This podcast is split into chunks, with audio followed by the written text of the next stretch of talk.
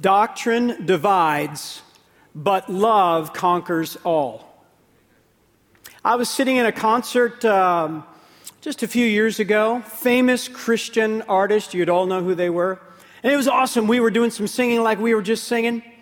We were all praising God. And right in between the songs, here's what he said. He goes, Man, is this, this great here tonight? We are all together, different Christians, different churches, different denominations, all worshiping God. And we all cheered, went, Yeah! He said, In this greatest, it, it, it's like a picture of Revelation 7 and, and other chapters in Revelation. Like someday we'll all be sitting at the feet of Jesus and, and we'll all be around the throne and we'll just be worshiping. And we all went, Yeah. And then he made that statement.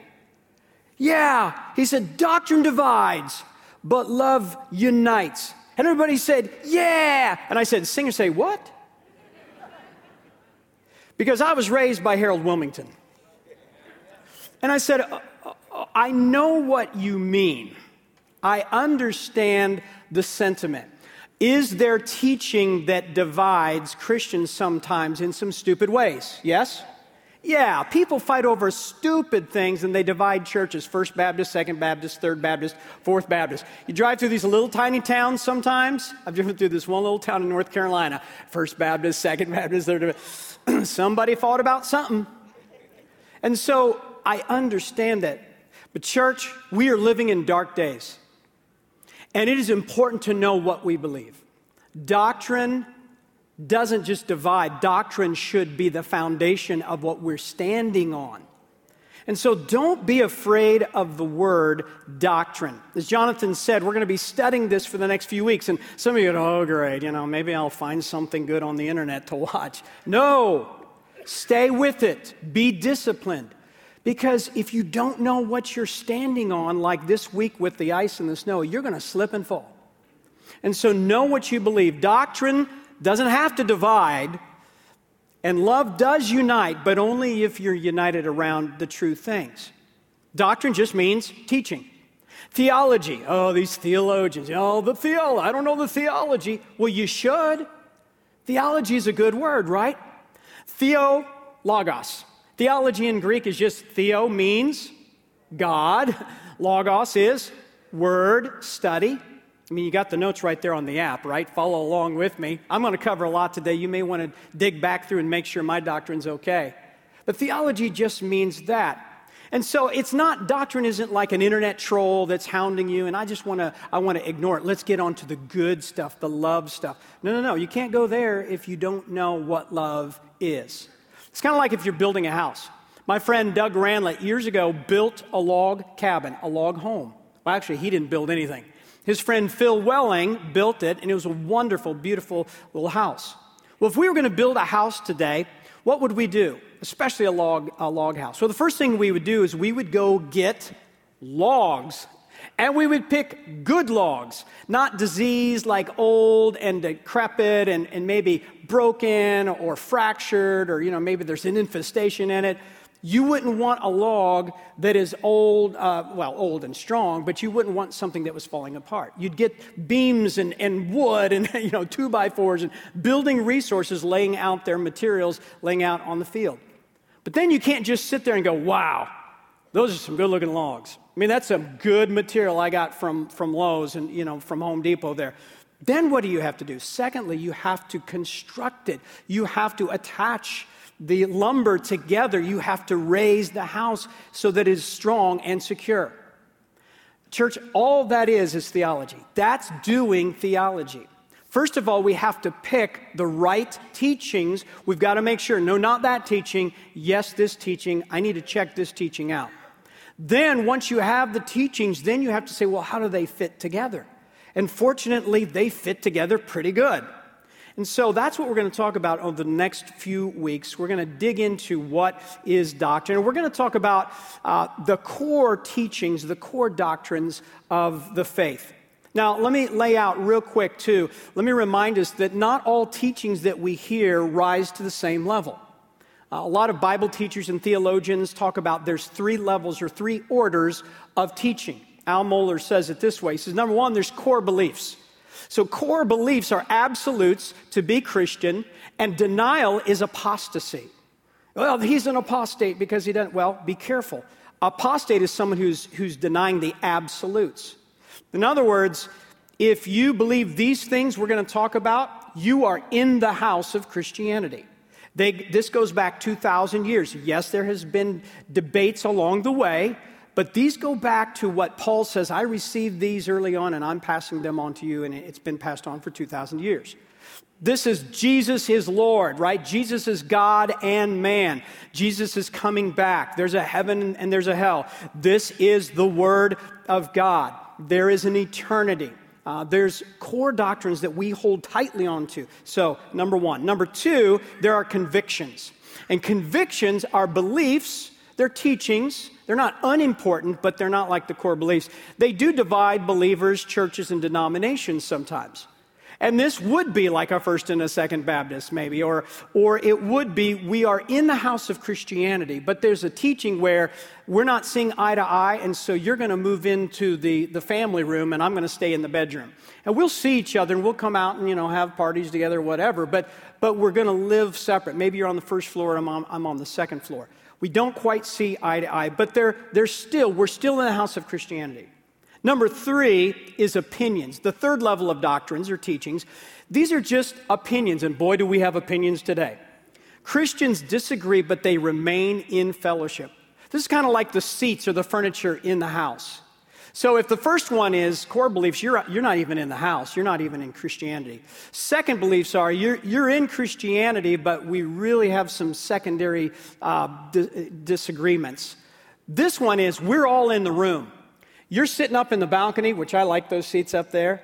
You're sitting up there, and you all are sitting underneath the balcony, and some of you are sitting down front here. We're all in the room. We just have some different perspectives on the, the teaching. Does that make sense? And so make sure you understand that not everything rises to the same level.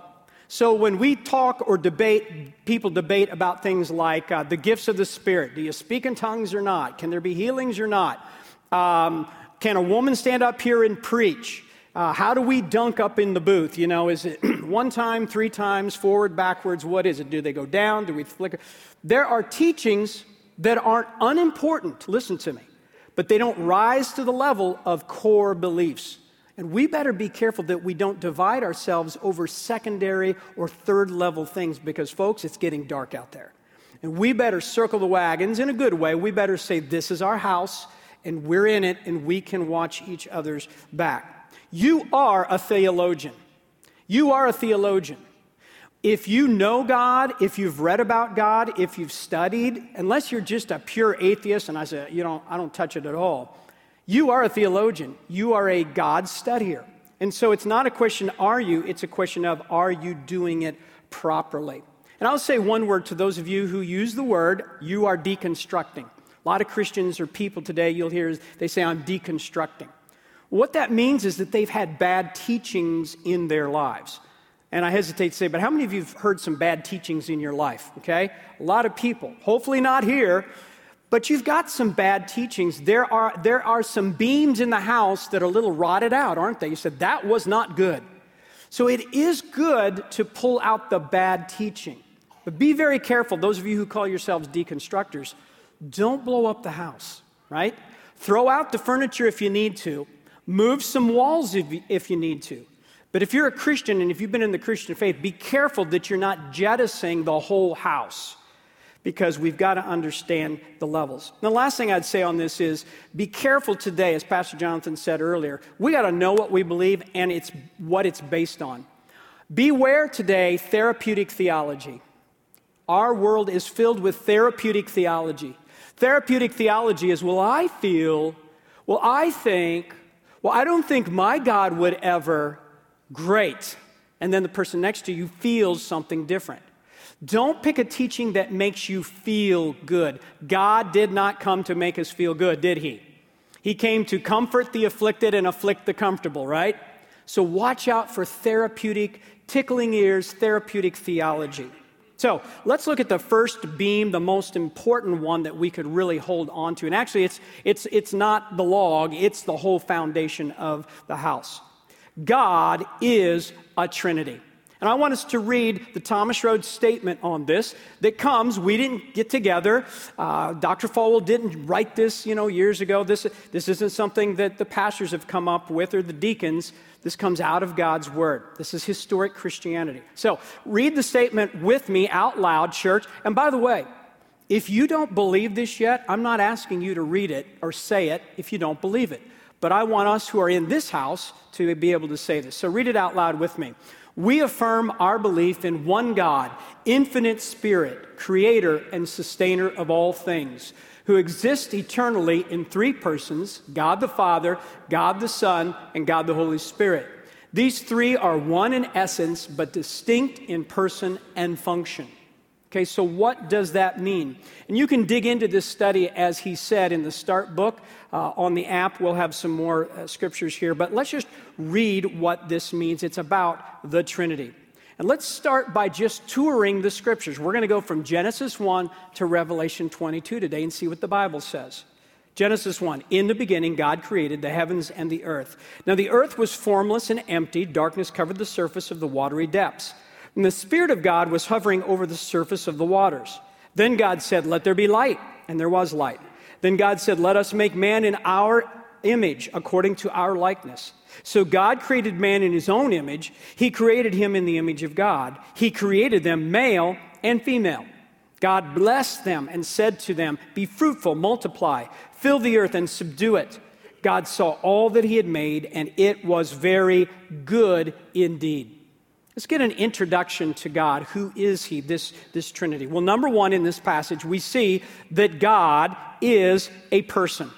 God is one person.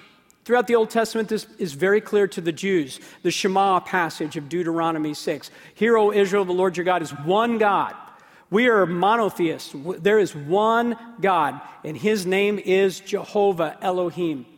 Uh, throughout the Old Testament, the Hebrew words are Adonai, sometimes Lord, or, or you will see that word uh, Elohim or El Shaddai. It's different combinations. 2,600 times Elohim, God. His name for himself also, 6,500 times, is Jehovah. That's that kind of secret, mysterious name of God. That's the I am, the, the internal, the deep name of God. Jehovah, Yahweh. Those are the names of God. That's who God is. And He is a person. He's not a mist. He's not a fog. He's not an idea. He's a person like you and I are persons. But let me tell you who He's not God is not Buddha. And God is not Allah. And God is not Ra or Brahma or Pangu or Jumong or Zeus or for you Marvel uh, fans, he's not Thor, okay? You say, well, how do you know? If you study each of those small g gods, they don't look anything like Jehovah God. I mean, honestly, their personalities are not the same as Jehovah God, and so it's not the same person. If you're worshiping Allah, you're not worshiping Jehovah. It's not that we're all crawling up the mountain, climbing the mountain, and God's up there, and we're all coming up from different sides. We have different perspectives. And then we get up there, and, oh, he was all the same person all along. Well, that's not what the God of the Bible says. He says, I am different from other gods. And so the personality is different. Let me tell you, uh, tell, tell you who else God is not. God is not a cloud. God is not that beautiful tree. God is not a cute little puppy, right? We're not pantheists. God is not in everything. God is everywhere, but He is not everything. If God is everything, then He's nothing. And one last thing God is not you. We are not little gods. I don't care what the TV preacher said. I don't care what the internet teacher said. Well, we're all little gods. You see, if you read Psalms 82 and then Jesus quotes it in John 10, he says, You are little gods. That's not what that passage means. Come to me afterwards, I'll explain it to you, right? Or, or, or email us. But we're not little gods. There is only one God. Secondly, look at the words created and good. Notice that when God says in the beginning, He just says God. He doesn't give us, give us an apologetic. He doesn't give us 14 reasons we should believe Him. He just starts with, I am God. He says, Is He asking us to keep, you know, to kind of check our brains at the door? No. There's lots of facts and apologetic about who God is. But God just starts with faith. He goes, I am God. I don't have to prove myself to you. I exist. And what did I do? I created. Just look around you. There is natural revelation. God created. Our God is not a lazy God. He's not just a kick back in the chair God. He actually does something. He created everything that exists. There's no matter or substance anywhere in the universe or any other universe that did not come from the mind, the mouth, and the hand of God. Secondly, there you see the word good. We see what kind of creator he is. He could have been a bad creator.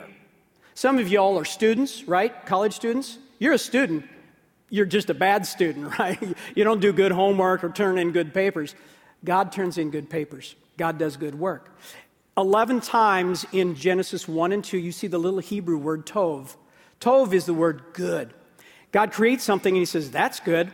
Creates it, that's good. Creates it, that's good. Everything God does is good. He's very concerned. And by the way, when he sees something that is not good in Genesis, he says, I need to, I need to do something else there. We have a God that wants things to be good. He wants you to be good. Three other words talk about him the word said, image, and blessed. Said, image, and blessed shows us that God is not only a person, but he is personal. He's personable. He could have been, like the deist said, he could have been God. He's a person, but he's out there eons away and he doesn't care. He doesn't connect with us. No, our God is infinite, but he's also intimate. He's close. Look at that word said. God said. In the beginning, he says, Let us make man. This is important, church family. You need to understand something. Jehovah, our God, talks you have a talking God. He's not a volcano like we've seen in the last few days that is over on some island and he doesn't speak and he trembles and then he spews smoke out. He's like, oh, it's God. We're afraid of him. Our God talks. He opens up his mouth and speaks. By the way, if God talks, you better listen, right? You better know what he said. This is why Satan attacks God in this way when he's tempting Eve. The very first question and the first words out of uh, Satan's mouth to Eve is what? Did God, did he really say this? Did God say that? Why? Satan is attacking the speech, the talking of God, because talking shows that he's personal. He's immediately trying to break that trust and the, that relationship. Second word, their image. God's image. We were created in the image of God. We are God's selfie. We are his self portrait. This is a mysterious phrase. We read it here in Genesis 1 and 2 and 5 and Genesis 9. But we're created in the image of God. By the way, your cat was not created in the image of God. I can assure you that. The whales weren't created in the image of God. The trees are not in the image of God. The angels weren't created in the image of God. But in some way, there was, we are coded, we are downloaded, we are the design, we are the recipe, recipe of what God is. We are His image. We're talking about life groups today. Why do we do group life? Because God Himself is a group, and we are in His image, and He wants relationships, and we need relationships. And then that last word, blessed. Blessed. See, God could have created everything good, and He could have give, given us a bunch of commands and said, Do that, and I'll see you, uh, see you when you get home, you know, 80 years from now, and we'll do some stuff together. No, God says, I want to bless. And God blesses from Genesis 1 all the way through Revelation. He's blessing people. You don't bless someone unless you are a caring person, unless you're an intimate person, unless you want the best for them. So our God is personal. And last of all, look at the words spirit and us. Spirit and us. In the beginning, God created. Verse 2 and the Spirit was a spiritual drone hovering over the waters, getting ready to pull it all together. Wait a minute, who's the Spirit? I thought God was in verse 1. Well, who else is there? And then he says this little word, us. Let us make man in our image and he repeats that in chapter 1 and in chapter 5 as well. He uses this language. In Genesis 11, God will say, Let us go down to look at this building project called the Tower of Babel. Who's he talking to? Is this a majestic we? Sometimes in uh, literature, remember the movie for you old timers? Remember the, the King and I? Remember Yul Brynner? And he was this king, and he's like, he'd walk around and he would use plural. We will go today, and we will eat lunch today, and we will do this, and we. Who are you talking to? Know, yeah. He's, he's using a plural, a majestic name. But God doesn't, that's not really what we see in, in uh, Asian and Eastern cultures like that. God is not talking to the angels, let us make man in our image, because we're not made in the image of angels. So, what is it? God is talking to himself, who is a trinity. God is three people. Interesting construct there. There are the verbs and the nouns are plural and singular. God uses plural and singular words and mixes them to show us something. Now, let me make, a dramatic statement because God is a Trinity, but the Bible does not explicitly teach the Trinity. So that's it, Martha. Grab the kids. We're getting out of this church. I you what. No. What I mean is, you won't read Ephesians chapter 2, Paul says, Now let me explain the Trinity. There wasn't a moment one day where Jesus sat on a mountainside and said, Yea, verily, let me explain Father, Son, Holy Spirit, the Trinity. He doesn't explain it, he just implies it. And all through Scripture, you see the Trinity is there.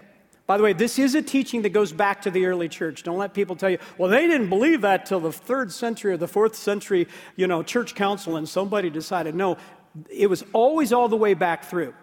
And why? Because it was in Scripture. So God is one, but He's three, but He's one, but He's three, and then our heads explode. Now, there's a lot of bad examples of what the Trinity is, but let me give you a couple decent ones. First of all, we've got this, this triangle, and sometimes this is in a Celtic knot. You'll see it because Celtic stuff is cooler, right? But a Celtic knot that inter, uh, interweaves. But notice a triangle. It has three sides, three points, uh, three angles. The Father is not the Spirit. The Spirit is not the Son. The Son is not the Father. But the Father, Son, and Spirit are God. And so God is one, but He's three, but He's one, but He's three, but He's one. Another example everybody take your Bible, hold, hold your Bible, or hold your phone, okay? Whichever is most important to you, right? This, these two items have dimensions. They have three dimensions, don't they? They have height, they have width, and they have length. If you remove any one of those dimensions, what happens? Well, matter falls apart and you know the universe explodes. You can't have something without three dimensions in this world. And so that's just an, an illustration of what the Trinity is. It means that there's three people, but they're one. So this is, uh, as I said, this was just made up like three or four hundred years after Jesus in some church, you know, conference. No. Look at, we've looked at Genesis, but now look at Isaiah. Isaiah chapter 48. God is talking. he says, I am He, I am the first, I am also the last. My own hand founded the earth, and my right hand spread out the heavens. From the beginning, I have not spoken in secret from the time anything existed. I was there. And now, notice this, this gets strange, because it was God talking. It was Genesis 1 kind of talk. I was there in the beginning, I did everything. But the speaker now says this, and now the Lord God has sent me and his spirit. So, wait a minute. I thought you just said, speaker, that you were God. And if you read in chapter 49, he uses the same kind of language. I thought you said that you were God, but now you're saying the Lord God, and then you're talking about the Spirit. What is he saying? There's a Trinity. John chapter 1, we get to the New Testament, it becomes clearer this idea of the Trinity. John chapter 1, which also sounds like Genesis 1, in the beginning was the Word, and the Word was with God, and the Word was God. He was with God in the beginning. All things were created through him, and apart from him, not one thing was created that has been created. The Word became flesh and dwelt among us. We observed his glory, the glory as the one and only Son from the Father, full of grace and truth. The Word is who? Who is the Word? Jesus. John 1 continues and tells us that. So here in John 1, we see the Word, Jesus, the Logos, is the same as the Father, but they are two different people. Which kind of points us back to Genesis 1, doesn't it? There's a little hint there. Because God is there, the Father. We know the Spirit is like the drone, He's hovering, getting ready to do things. But how does God create? God speaks. The Word of God created everything. Who is the Word of God? Jesus. The Logos is there. So even in the uh, chapter one, as we've seen, we see a picture of the Trinity. And then it just, it just becomes very clear through the life of Jesus. Matthew chapter three, at the beginning of his um, of his uh, ministry on earth. When Jesus was baptized, he went up immediately from the water. The heavens suddenly opened for him, and he saw the Spirit of God descending like a dove and coming down on him. And a voice from heaven said, This is my beloved Son, with whom I am well pleased. Father is speaking, Spirit is coming down like a dove, and the Son, Jesus, is right there, all three. At the end of Jesus' ministry on earth, as he's giving us the great mission that we're to all do, Matthew 28, go therefore and make disciples of all nations, baptizing them in the name of, he could have just said God, make disciples of God. He could have said, just make disciples of me, Jesus, because I told you to follow me for three years. He could have said, make disciples of the Holy Spirit, because I told you in John 17, he's coming and you're all going to follow him. But instead, Jesus reemphasizes make disciples in the name of the Father, the Son, and the Holy Spirit. And if we go to the last chapter of the book and the first chapter of the story, because the story gets a restart and we go off into eternity, look at Revelation 22. The Trinity is there. Then he showed me the river of the water of life, clear as crystal, flowing from the throne of God and the Lamb, that's Jesus I, Jesus, have sent my angel to attest these things to you for the churches. I am the root and descendant of David, the bright morning star. Both the Spirit and the bride, the church, say, Come. Let anyone who hears say, Come. Let anyone who's thirsty come. Let the one who desires take the water of life freely. Church family, this is who our God is from the Word of God. And I've described who God is, who includes this next statement God is a father. God is the father. And let's read this out loud together, our understanding. We've already described who the Father is, but there's more. This is who He is. Say it with me. We affirm that the Father is the first person of the Trinity and the source of all that God is and does. From Him, the Son is eternally generated, and from them, the Spirit eternally proceeds. He is the designer of creation, the speaker of revelation, the author of redemption, and the sovereign of history. You have a father. In the Old Testament, we don't see this very much. Two or three times, God says, I'm a father to Israel. But the main picture in the Old Testament is God is a husband to Israel, and Israel's not a really good wife. But you don't really see this father idea until you get to the New Testament, and then it explodes. You get to the book of John, and Jesus constantly is talking about my father, my father, my father, my father, my father. But at the end of his life, look what he says, John 20, at the end of his ministry here. After he resurrects and he appears to the women, he appeared to women first. He says, Go to my, not my servants, not only just my friends, who he had said, You're my friends, but he says, Go to my brothers and tell them that I am sending to my God, my Father, and your Father, to my God and your God. You need to hear this. You have a Father. And I am so, so sorry that some of you have had a bad template in your life of what a father is. You had a human father that was uh, who abandoned or abused you or neglected you. And so when I say God is a father, you tend to do this. The father's to get me. The father's to abandon me. He won't be there for me. I'm sorry that the devil eh, damaged you that way, but listen to me, church. Don't look away. Let the Lord give back what the devil stole from you. You need to lean in, lean in and understand, maybe through counseling or through study, what a father, a good father is because he loves you. Don't miss out on that. So, who is God? Well, we could talk all day throughout eternity about who God is. But just some last things. Look at who God is. God is a spirit. The spirit of God, he is person, he is real, and he is spirit. God is self existent. Self existent means he doesn't need anybody to, to generate him. God is self sufficient. He doesn't need anything from anyone. He is self sufficient.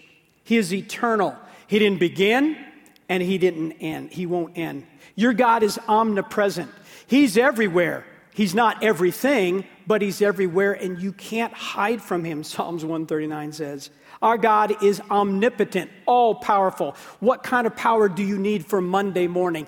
God has it because He has all the power. Your God is omniscient. He knows everything. There's no hidden fact from Him. And it's a good thing because this next one says that God is wise. You may know someone who knows it all, but he doesn't know what to do with what he knows all, right? Our God does know it all, and he's wise about what to do with it. God is immutable. It means he doesn't change. You don't have to wonder, what kind of God are we going to have in 2022? Is, it, is he going to be like the 2018 God or the 2019 God? He's the same today, yesterday, and forever. Your God is sovereign. He is king. He is ruler. Nothing outside of his domain. God is incomprehensible. He teaches about himself, he gets to know us, he's close to us, but we will never be able to wrap our human brains around God. If you could understand God, he wouldn't be God. God is holy. Not one speck of impurity, not one error, not one sin in his entire being. God is true. No fake news here. No, you don't have to do fact checking. God is the truth. God is faithful. I don't know who left you in 2021 or who's already let you down in 2022, but our God is faithful. God is merciful. He's not going to pay you back. He's not going to get revenge on you. He, he gives mercy, but He also gives grace. He is downloading gift cards and blessings from His eternal storehouses to His children. And last of all, God is, say it, God is love. God is love. Doctrine divides, but love conquers. We can't get to love unless we have studied all of these things about the truth of who we do love. And so, church, is this your God? It's the Thomas Road God, it's the God of Scripture.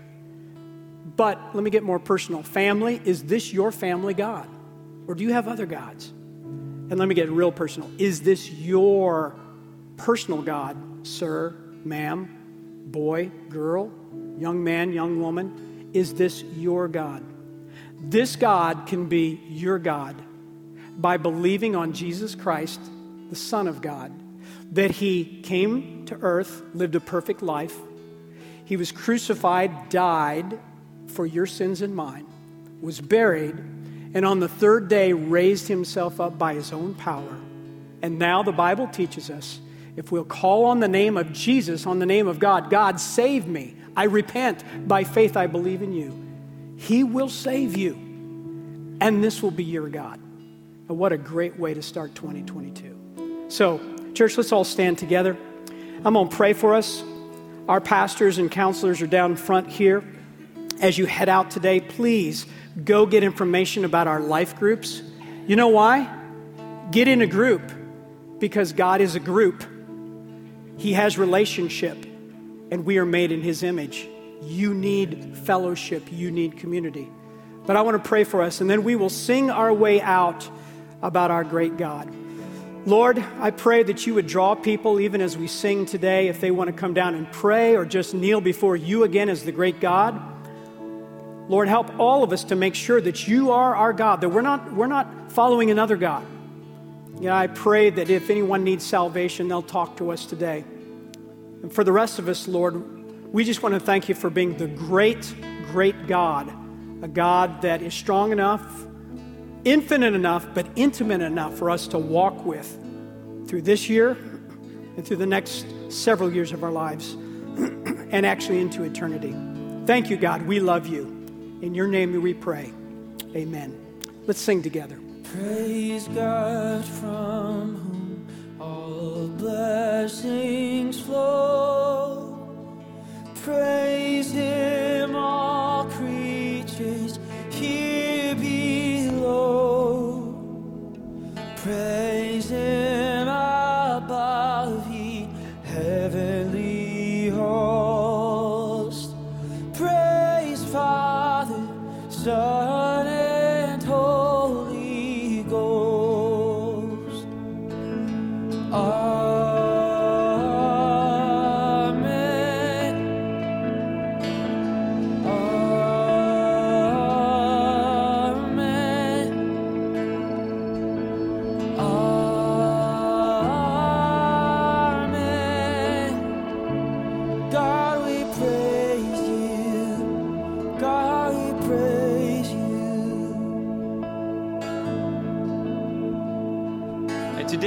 we leave, I want to remind you that our pastors and our counselors are going to be here at the front. Today, we've talked about the importance of knowing who God is. Do not walk out of here if you do not know God as your God.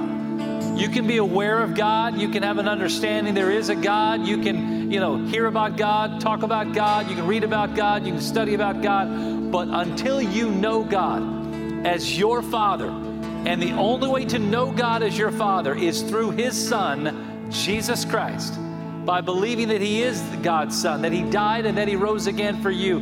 That's how we get there. And if you've never done that, our team is here. We'd love to talk with you. We'd love to pray with you. We'd love to introduce you to the one that Matt talked about today, the one that God's Word is all about, the one that will help you see exactly who He is and what He will do for you. So, God bless you. Have a great day. Our altar is open. Connect out in Main Street. God bless you. Have a good one. Thank you for worshiping with us today. We're so glad you joined us. If you prayed to receive Christ today, we'd love to hear from you. We want to help you as you begin this new journey of faith in Jesus Christ. Send an email to the address on the screen, pastor at trbc.org.